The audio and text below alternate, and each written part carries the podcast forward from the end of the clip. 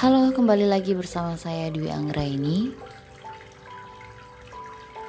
Materi kali ini yaitu kuluap mengenai membersamai anak di era digital dengan sugesti positif atau dengan hypnosleep.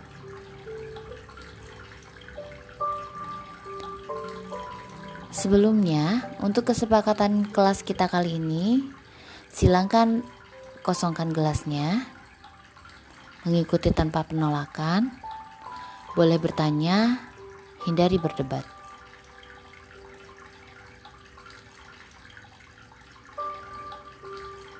Bagaimanakah cara kamu sejauh ini belajar mengenai ilmu parenting? Pendidikan tentang cara mendidik anak memang tidak dipelajari secara formal di sekolah. Kebanyakan orang tua pun bisanya mempelajari hal ini secara otodidak. Ada banyak sekali metode pengasuhan anak yang dijelaskan di buku-buku maupun seminar. Sebelum masuk ke materi, saya akan mencoba menjelaskan mengenai gelombang otak. Gelombang otak dibagi menjadi empat, beta, alfa, theta, dan delta. Gelombang otak bisa diukur dengan menggunakan alat untuk mengukur gelombang otak yaitu EEG atau elektroencephalogram.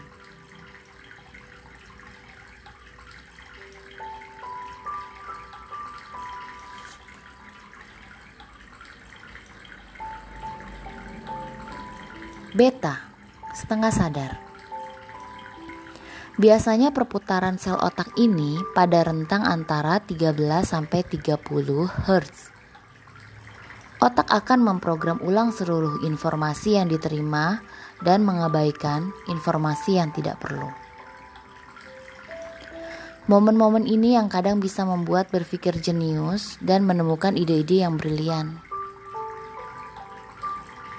Kita bisa melatih diri sendiri untuk menemukan dengan cara melakukan meditasi sejenak atau relaksasi dengan bantuan irama musik lembut, atau bacaan zikir dalam hati.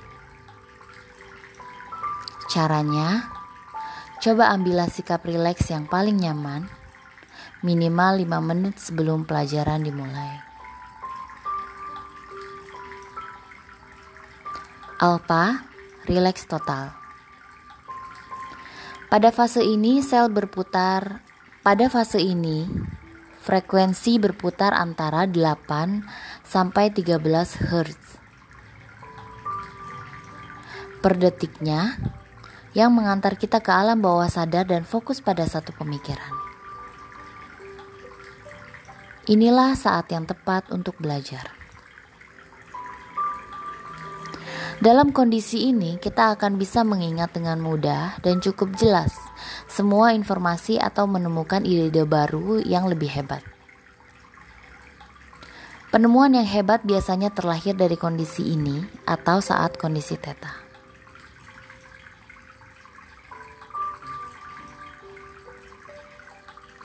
Teta sedang bermimpi.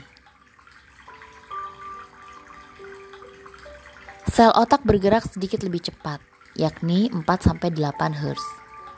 Di mana sel-sel otak kita sedang mengalami proses merekonstruksi ulang dan mensortir semua informasi yang diterima dan diendapkan untuk diprogram ulang lagi sesuai dengan kebutuhan.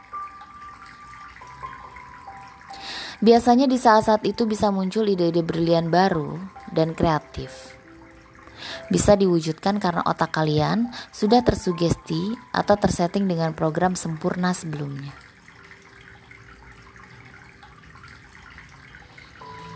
Delta saat tertidur. Pada kondisi ini, perputaran sel saraf otak kita bergerak sangat lambat, yakni 0,5 sampai 4 Hz per detiknya di mana sel-sel sedang dalam proses reparasi dan penyembuhan diri sendiri. Makanya, kita setelah bangun, tubuh dan pikiran akan terasa lebih fresh.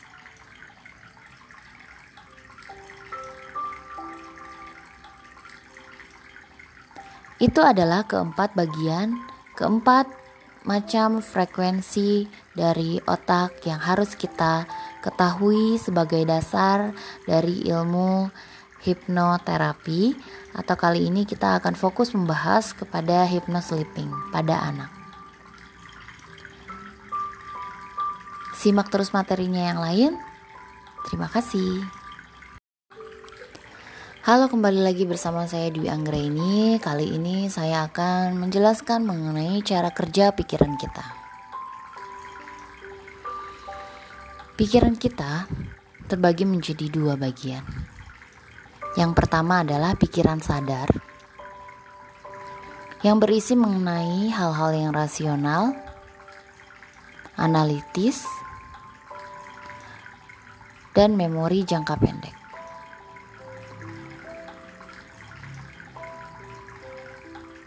Yang kedua, pikiran bawah sadar. Pikiran bawah sadar kita itu terdiri dari kebiasaan, emosi, kepribadian, persepsi, memori jangka panjang, intuisi, gambaran, imajinasi, warna, kreativitas, keyakinan, dan nilai nilai-nilai yang berlangsung secara otomatis. Kita harus tahu bahwa cara bekerja pikiran kita itu 88%. Itu yang mendominasi adalah pikiran bawah sadar. Pikiran sadar hanya 12%. Maka dari itu hipnoterapi itu digunakan menyentuh pikiran bawah sadar kita dengan sugesti-sugesti positif. Bagaimana cara memasukkan sugesti positif tersebut? Kembali lagi ke materi yang sebelumnya bahwa empat frekuensi tersebut mempengaruhi cara kerja pikiran kita. Sugesti akan masuk pada kondisi alfa atau theta.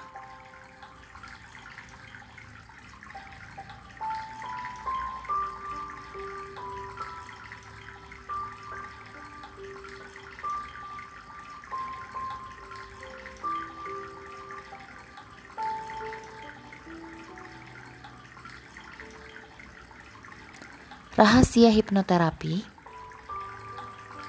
bahwa pikiran bawah sadar sebagai pengendali manusia itu setiap perintah yang masuk dalam pikiran bawah sadar kita akan kita lakukan. Pikiran sadar akan terbuka saat gelombang otak di alfa dan theta. Ini perlu diingat bahwa alfa dan theta adalah kondisi hipnosis.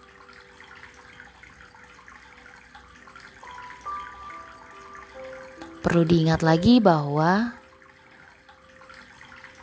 sugesti dapat masuk ke pikiran bawah sadar kita saat otak kita berada di frekuensi alfa dan theta.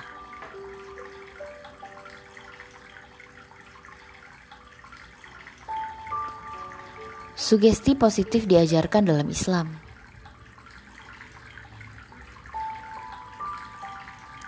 Dari Abu Hurairah radhiyallahu anhu berkata bahwa Nabi Shallallahu alaihi wasallam bersabda, Allah taala berfirman, "Aku sesuai dengan prasangkaan hambaku." Aku bersamanya ketika ia mengingatku. Jika ia mengingatku saat bersendirian, aku akan mengingatnya dalam diriku. Jika ia mengingatku di suatu kumpulan, aku akan mengingatnya di kumpulan yang lebih baik daripada itu.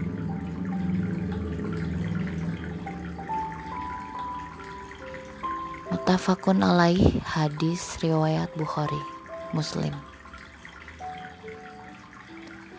Sugesti positif secara khusus diterapkan oleh orang tua dalam mengasuh anak. Secara garis besar, teknik ini bermanfaat meningkatkan kualitas komunikasi dan kecerdasan spiritual orang tua dan anak.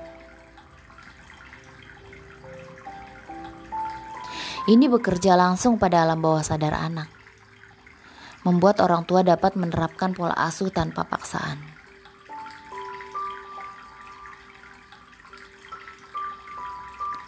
Prinsip utama sugesti positif adalah mengucapkan kata-kata sugesti berulang-ulang kepada anak ketika otak anak sedang berada dalam gelombang alfa. Ketika anak dalam kondisi rileks atau istirahat, dengan ciri-ciri mengantuk dan mata mulai menutup, itulah kondisi otak anak dalam gelombang alfa. Ketika otak bekerja dalam gelombang beta, otak berada dalam keadaan waspada. Sedangkan dalam keadaan tidur lelap, otak berada di gelombang theta.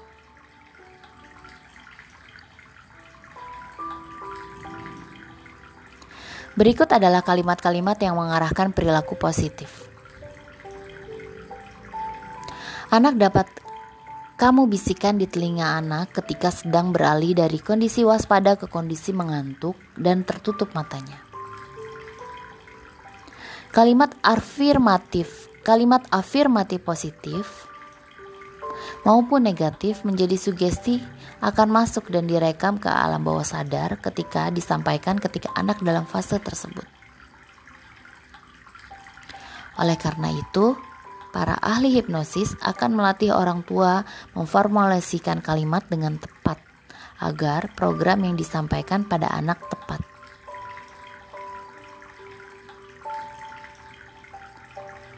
Dari dua pernyataan berikut, salah satu bukan kalimat sugestif yang patut didengar oleh anak, tapi tanpa sengaja dilontarkan oleh orang tua. Bunga, kamu selalu berantakan. Coba atur kamar kamu supaya tidak berantakan begini. Tiap hari pasti berantakan. Karena setiap hari ibunya berkata demikian, bunga tumbuh menjadi anak yang tidak rapi, selalu berantakan. Contoh yang kedua, anak mama anak yang pandai kok. Kamu pasti bisa dan pantang menyerah ya. Sekalipun balita gagal dalam melakukan suatu hal, seperti tugas sekolahnya, Kata-kata positif seperti ini justru membuatnya menjadi anak yang pandai dan pantang menyerah. Ia akan tumbuh dengan rasa percaya diri.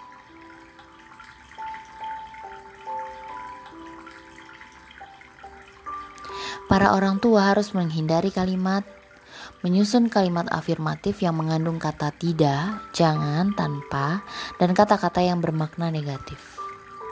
Hindari kalimat tidak, jangan, tanpa, dan kata-kata yang bermakna negatif. Karena alam bawah sadar hanya dapat memahami kata-kata dasar. Misalnya, kamu mengatakan, jangan nakal ya. Yang terekam di alam bawah sadar justru kata nakal. Jadi, sebaiknya diubah menjadi jadilah anak yang pintar ya. Menyampaikan sugesti dalam kondisi marah atau emosi yang sedang tidak stabil. Redakanlah kemarahan atau rasa ingin tergesa-gesa dengan mengatur napas.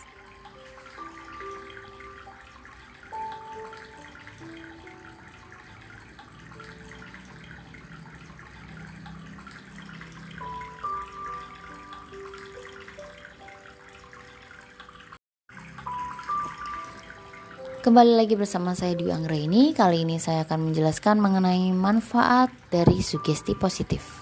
Yang pertama adalah sugesti positif dapat meningkatkan kecerdasan spiritual atau SQ, spiritual quotient pada anak. Yang kedua meningkatkan kualitas komunikasi, baik secara verbal maupun nonverbal. Karena ikatan batin anak dan orang tua sangat erat. Yang ketiga, mengarahkan proses tumbuh kembang anak. Yang keempat, mempersiapkan generasi sehat, cerdas, dan kreatif.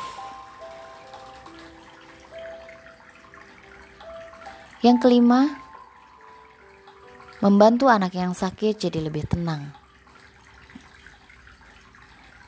merasa aman, terlindung, sehingga kualitas tidur lebih baik dan daya tahan tubuh meningkat.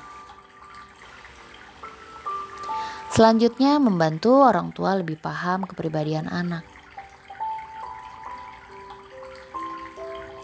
Membimbing orang tua menjadi bijaksana dan peka secara spiritual dalam mendidik dan mengasuh anak.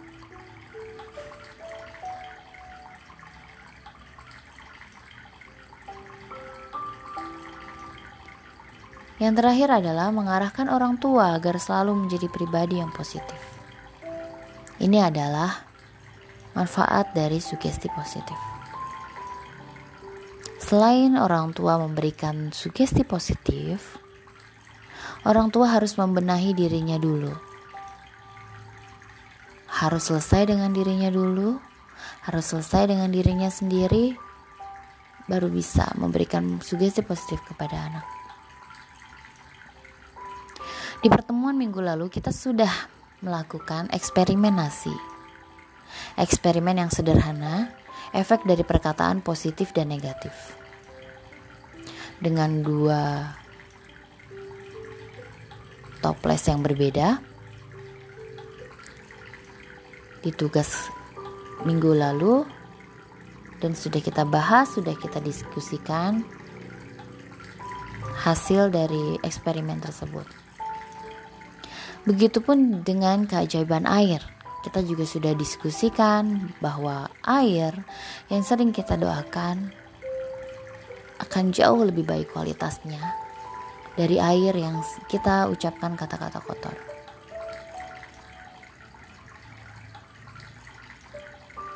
Masuk ke sesi berikutnya yaitu mengenai hipnosis. Apa sih hipnosis itu? Hipnosis merupakan sebuah teknik yang dapat meningkatkan fokus dan konsentrasi.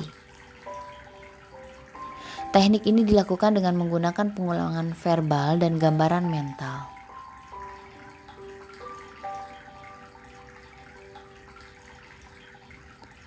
Kesalahpahaman tentang hipnosis. Pernahkah kamu melihat film yang mengharukan hingga membuatmu menangis? Kamu larut dalam film itu sehingga seakan-akan menjadi sesuatu yang nyata. Itulah hipnosis. Contoh lainnya adalah bayangkan sebuah jeruk lemon yang sangat segar di depan kamu. Bayangkan jeruk tersebut dibelah menjadi dua bagian dan kemudian dikucurkan ke dalam mulut. Bagaimana reaksi tubuh kamu? Apakah ada pengaruhnya? Apakah air liur kamu menjadi lebih encer?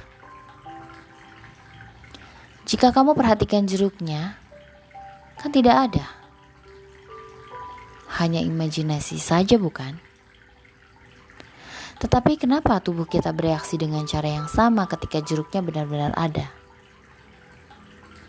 Itulah hipnosis. Otak kita menangkap gambaran mental dari jeruk lemon dan ketika kita melakukannya dengan penuh perasaan dan konsentrasi, maka otak menganggap hal itu adalah suatu kenyataan dan memerintahkan tubuh untuk bereaksi dengan cara yang sama saat kita dulu berhadapan dengan jeruk lemon yang sesungguhnya. Satu syarat penting yang harus ada di sini adalah bahwa kamu harus pernah punya pengalaman dengan jeruk lemon dulu sebelumnya sehingga bisa membayangkan dengan detail. Jika kamu belum pernah melihat jeruk lemon sebelumnya, maka sugesti di atas tadi tidak akan berhasil.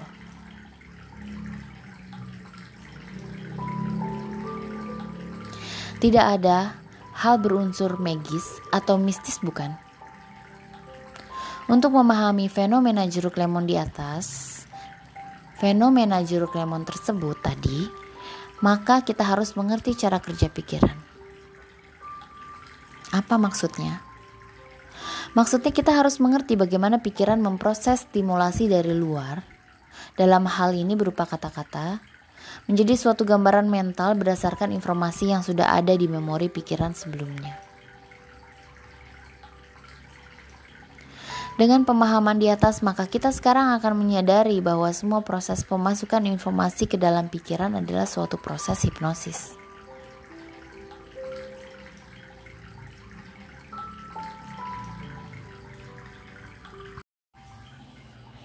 Kembali lagi bersama saya Dwi Anggraini. Kali ini kita akan membahas bagaimana hipnosis bisa dimanfaatkan untuk mengasuh anak.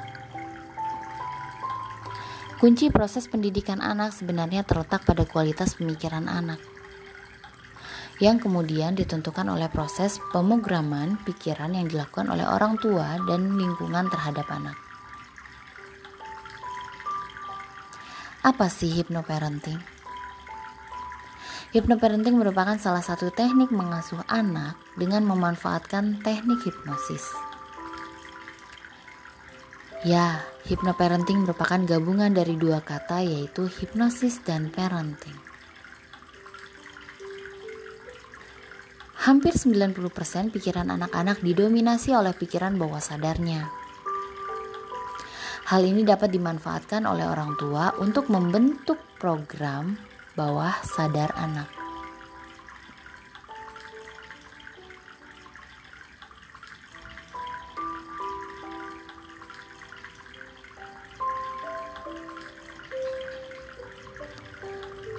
Kamu bisa memanfaatkan situasi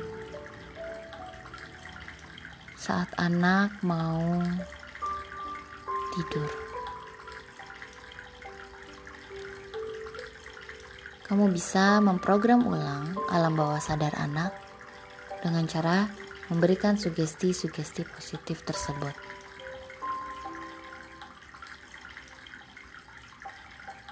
Hypnoparenting juga efektif untuk mengatasi masalah-masalah anak. Umumnya hypnoparenting sering diterapkan pada anak-anak untuk mengatasi masalah berikut.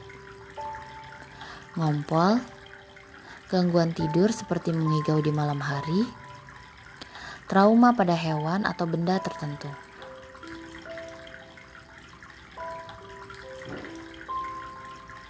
Selain itu, metode ini juga bisa meningkatkan rasa percaya diri anak dan mengatasi berbagai permasalahan seperti malas, sulit bangun pagi, dan sebagainya. Kurang lebih seperti itulah gambaran tentang apa itu hypnoparenting.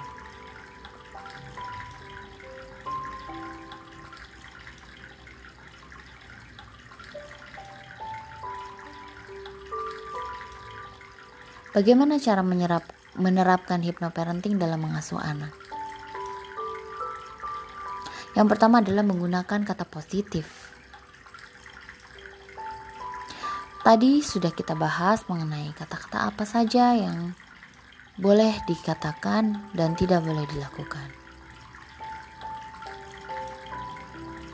Selain sugesti positif yang kita ucapkan kepada anak, kita juga harus menghargai apa yang telah dilakukan oleh anak.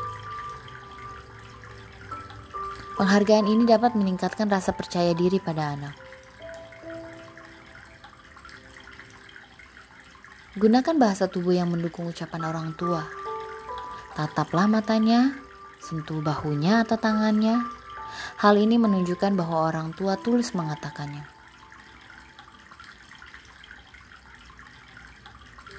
Bertindaklah konsisten dengan ucapan yang telah diberikan. Ketika orang tua meminta anak belajar dan tidak menonton TV, sebaiknya orang tua pun tidak menonton TV. Orang tua jangan malu meminta maaf bila melakukan kesalahan. Karena meminta maaf adalah hal positif yang perlu dicontohkan.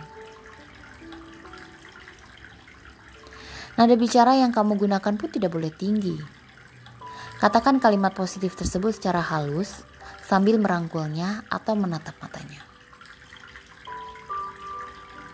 Orang tua pun harus menyampaikan sugesti kepada anak dalam kondisi emosi yang stabil agar lebih efektif. Jika kamu sedang marah, sebaiknya atur dulu emosi kamu dengan cara mengatur nafas.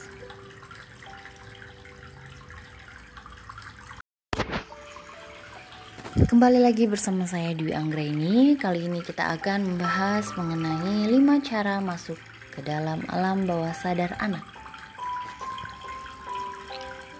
Yang pertama, lakukan nasihat atau berikan informasi lewat figur otoritas, yaitu sosok yang dianggap panutan oleh si anak.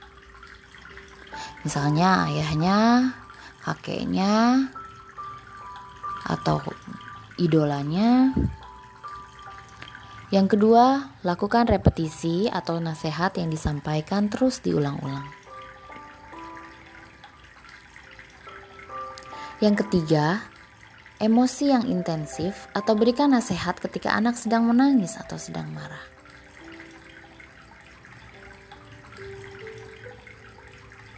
Yang keempat, pergaulan atau bersama siapa anak bergaul. Yang kelima, gelombang otak yang dibuka yaitu pada saat sebelum tidur dan pada saat bangun tidur.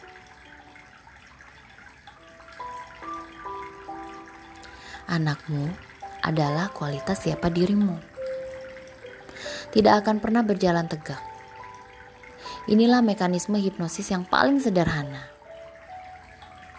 Kita telah mempengaruhi seorang bayi dengan contoh nyata bahwa suatu hari ia akan berjalan, juga sebagaimana kita orang dewasa.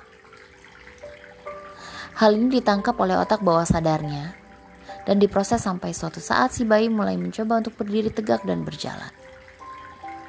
Tetapi karena tulangnya belum kuat, maka ia akan terjatuh. Tetapi karena kita sugesti dengan kata-kata positif, ayo coba lagi, berdiri lagi sayang, kamu pasti bisa. Maka ia akhirnya bisa berjalan. Bayangkanlah jika apa yang kamu berikan sugestinya, Allah percuma kamu tidak akan bisa. Sudahlah duduk saja, tidak usah berdiri atau berjalan. Apakah si bayi akan bisa berjalan? Kemungkinan tidak.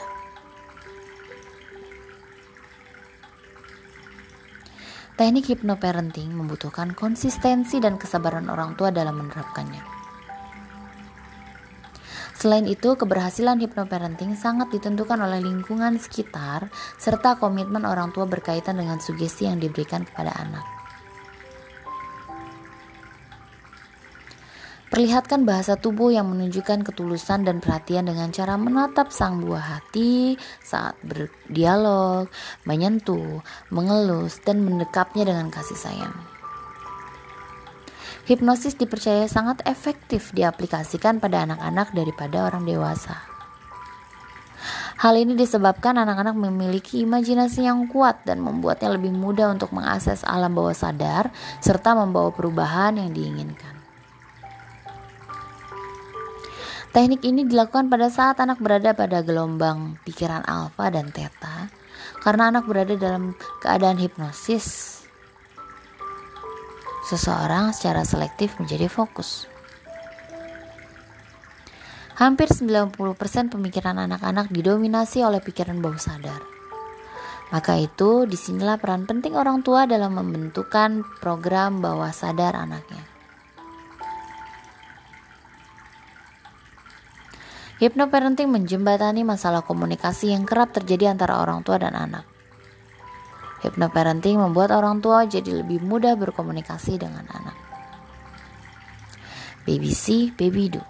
Jika sugestinya anak akan suka belajar, tunjukkan dengan contoh bahwa orang tua juga suka belajar. Katakan singkat saja pada anak-anak bahwa belajar itu sangat menyenangkan. Ketika anak-anak mulai menunjukkan perubahan, jangan disabotase dengan kata-kata kok tumben ya sekarang suka belajar atau kata-kata semacam itu. Sebaiknya didukung dengan kalimat tampaknya makin hari belajar itu makin menyenangkan bagimu. Jika belum melihat perubahan nyata, jangan gusar. Ih, kok belum terjadi perubahan sih? Dasar anak bandel, susah banget jadi baik. Untuk setiap kasus yang Anda sugestikan, beri waktu sampai terjadi perubahan, baru beralih ke kasus lain. Satu persatu diselesaikan. Sebelum melakukan hypnoparenting, sebaiknya orang tua melakukan persiapan. Yang pertama yaitu harus yakin dan percaya. Yang kedua, memahami sifat dan kebiasaan anak. Dengan begitu, tidak melakukan sugesti yang bertentangan dengan sifat si kecil. Setelah itu, orang tua menyeleksi kata-kata yang akan diucapkan. Untuk melakukan hypnoparenting, orang tua harus paham betul konsep dasarnya. Bisa bekerja sama dengan anak mengenai cara menerapkannya. Ia juga mengingatkan untuk menghindari tindakan tidak sepenuh hati atau tidak rela.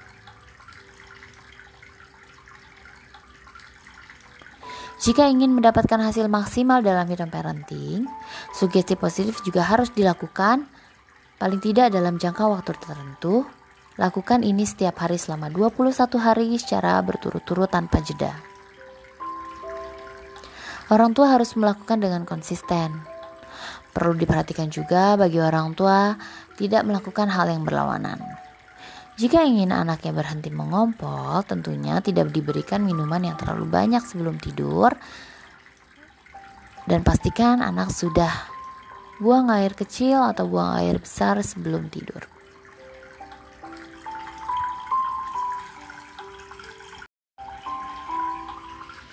Kembali lagi bersama saya Dwi Anggraini. Kali ini kita langsung membahas mengenai hypnosleep. Saat menjelang tidur atau saat anak tertidur adalah salah satu kondisi pelaksanaan hipnosis yang mudah. Ini dinamakan hypnosleep. Dalam teknik ini, sebaiknya sugesti yang ingin disampaikan dibuat tertulis agar orang tua tidak berpikir menyusun kalimat saat melakukan hypnosleep. Pendek, singkat, jelas, dan gunakan kata yang tepat. Selain itu, amatilah jumlah tarikan napas anak. Hendaknya 6-8 tarikan napas per menit untuk menjamin bahwa anak sudah tertidur pulas. Atau pemberian sugesti positif menjelang jam tidur anak 8-10 menit sebelumnya. Temani anak menjelang dia tidur atau saat dia mulai mengantuk. Pasalnya dalam fase ini, Kondisi otak anak sudah tenang. Ini adalah waktu yang tepat untuk menyampaikan sugesti positif, baik dalam bentuk saran atau cerita. Nantinya, perkataan kamu akan diterima dan direkam oleh pikiran bawah sadar, sehingga secara tidak langsung dapat mengontrol perilakunya. Setelah itu bisa dekati anak dengan lembut untuk melakukan bypass terhadap pikiran kritisnya. Orang tua bisa menggoyangkan tubuh anak dengan memegang dagunya. Goyangkan sedikit ke kiri, ke kanan sambil mengucapkan kalimat berikut dengan mantap disertai nada suara rendah dan datar. Bisikan kalimat-kalimat positif atau cerita positif pada anak menjelang tidur. Saat anak mengantuk, di mana otak anak sedang rileks, ini adalah waktu yang tepat untuk mensugesti anak dengan kalimat atau cerita positif. Kalimat atau cerita positif ini akan diterima oleh alam bawah sadar anak. Sehingga anak lebih mudah untuk mengikuti apa yang Anda mau.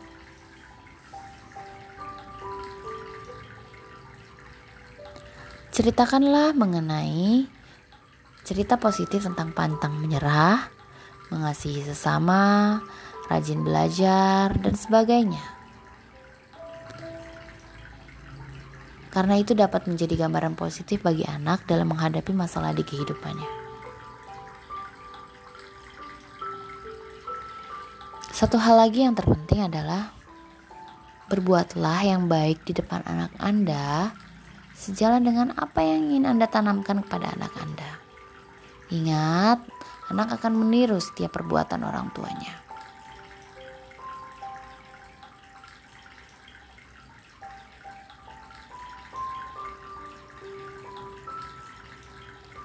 Contoh saat memberikan sugesti,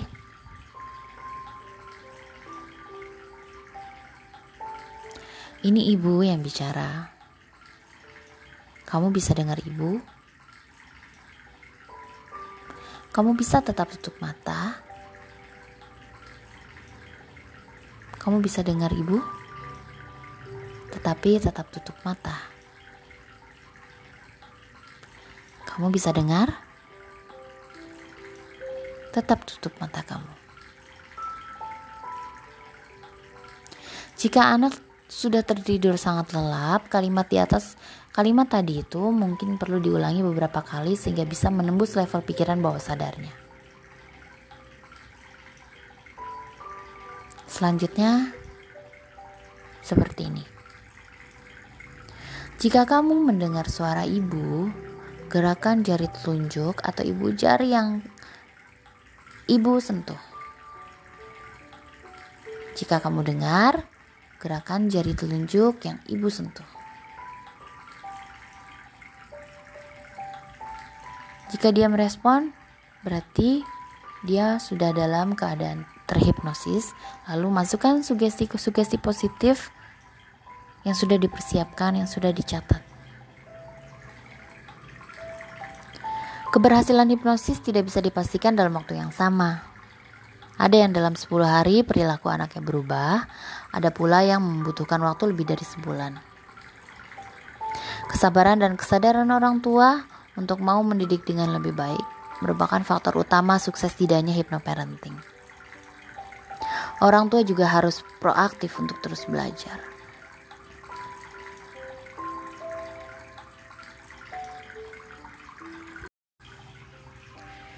Kembali lagi bersama saya Dwi Anggreni. Kali ini kita akan membahas mengenai doa ketika anak hampir terlelap tidur.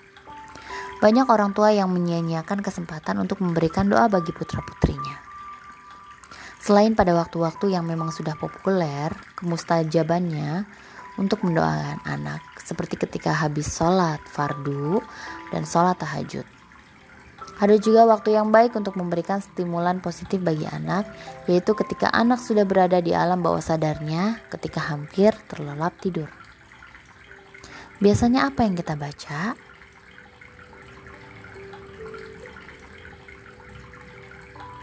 Wahai para ibu, agar jangan engkau tidur setiap malam sebelum engkau angkat kedua tanganmu sambil menyebut satu persatu nama anak-anakmu dan mengabarkan kepadanya bahwa engkau ridho atas mereka masing-masing.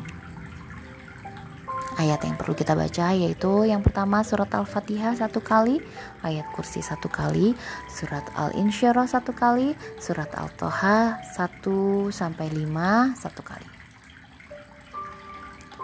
Setelah dibaca kemudian hembuskan pada ubun-ubun anak kita seraya niat dan berdoa dalam hati agar anak kita menjadi anak yang soleh-soleha rajin beribadah, berbakti kepada orang tua dan bisa sukses dunia akhirat. Lakukan dengan istiqomah, insya Allah akan terbangun juga hubungan emosional yang lebih bagus dan lebih kuat antara anak dan orang tua. Dan hasilnya akan kita petik ketika anak-anak sudah mulai beranjak dewasa. Mari kita koreksi diri kita jika melihat anak-anak kita tidak patuh pada orang tua. Sudahkah kita mengajarkan kebiasaan yang baik pada mereka? Berapa kali kita mendoakan mereka setiap hari?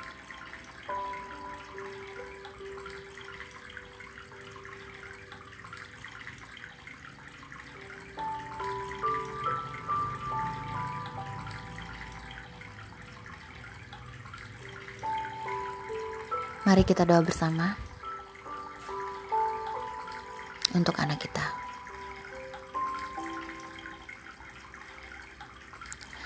Ya Allah, penuhilah hati anak-anak kami dengan cahaya dan hikmah. Dan jadikan mereka hamba-hambamu yang pantas menerima nikmat. Dan perbaikilah diri mereka dan perbaiki pula umat ini melalui mereka.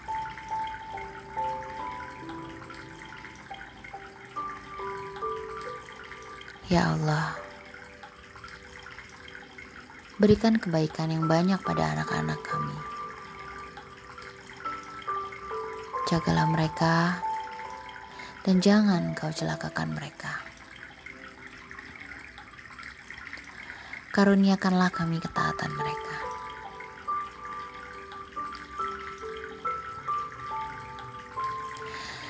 Ya Allah, jadikanlah anak-anakku ini ahli ilmu dan ahli kebaikan. Dan jangan jadikan mereka ahli keburukan dan ahli madorot.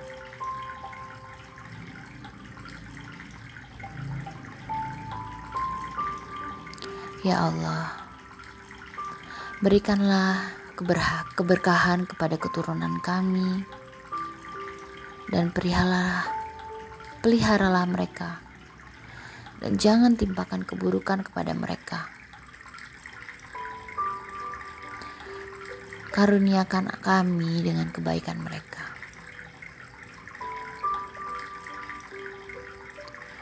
Ya Allah, berikan kami ridhomu di dunia dan di akhirat.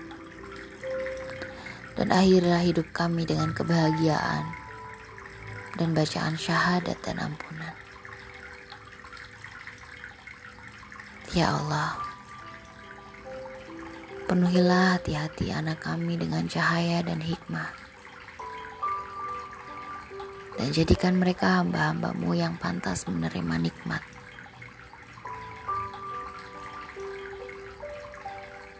Dan perbaikilah mereka dan perbaiki pula umat ini melalui mereka.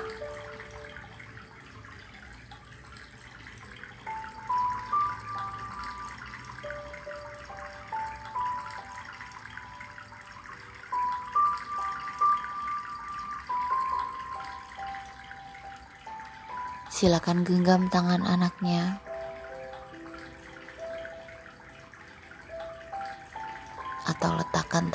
Pada dadanya. Letakkan tangan bunda pada dadanya.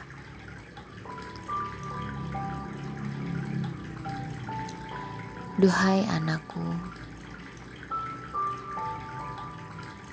aku doakan engkau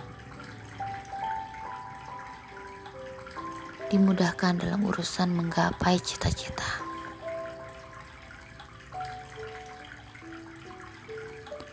Dilancarkan semua prosesnya. Diberkahi kehidupannya. Dijauhi semua rintangannya. Dikuatkan dalam menjalani ujian kehidupan.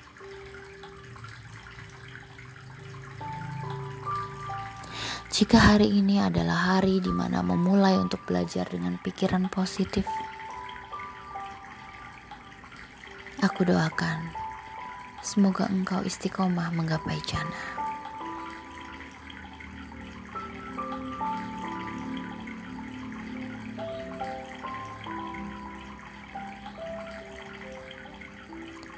Doa kali ini anggaplah bahwa suara saya adalah suara yang mewakili anak kalian.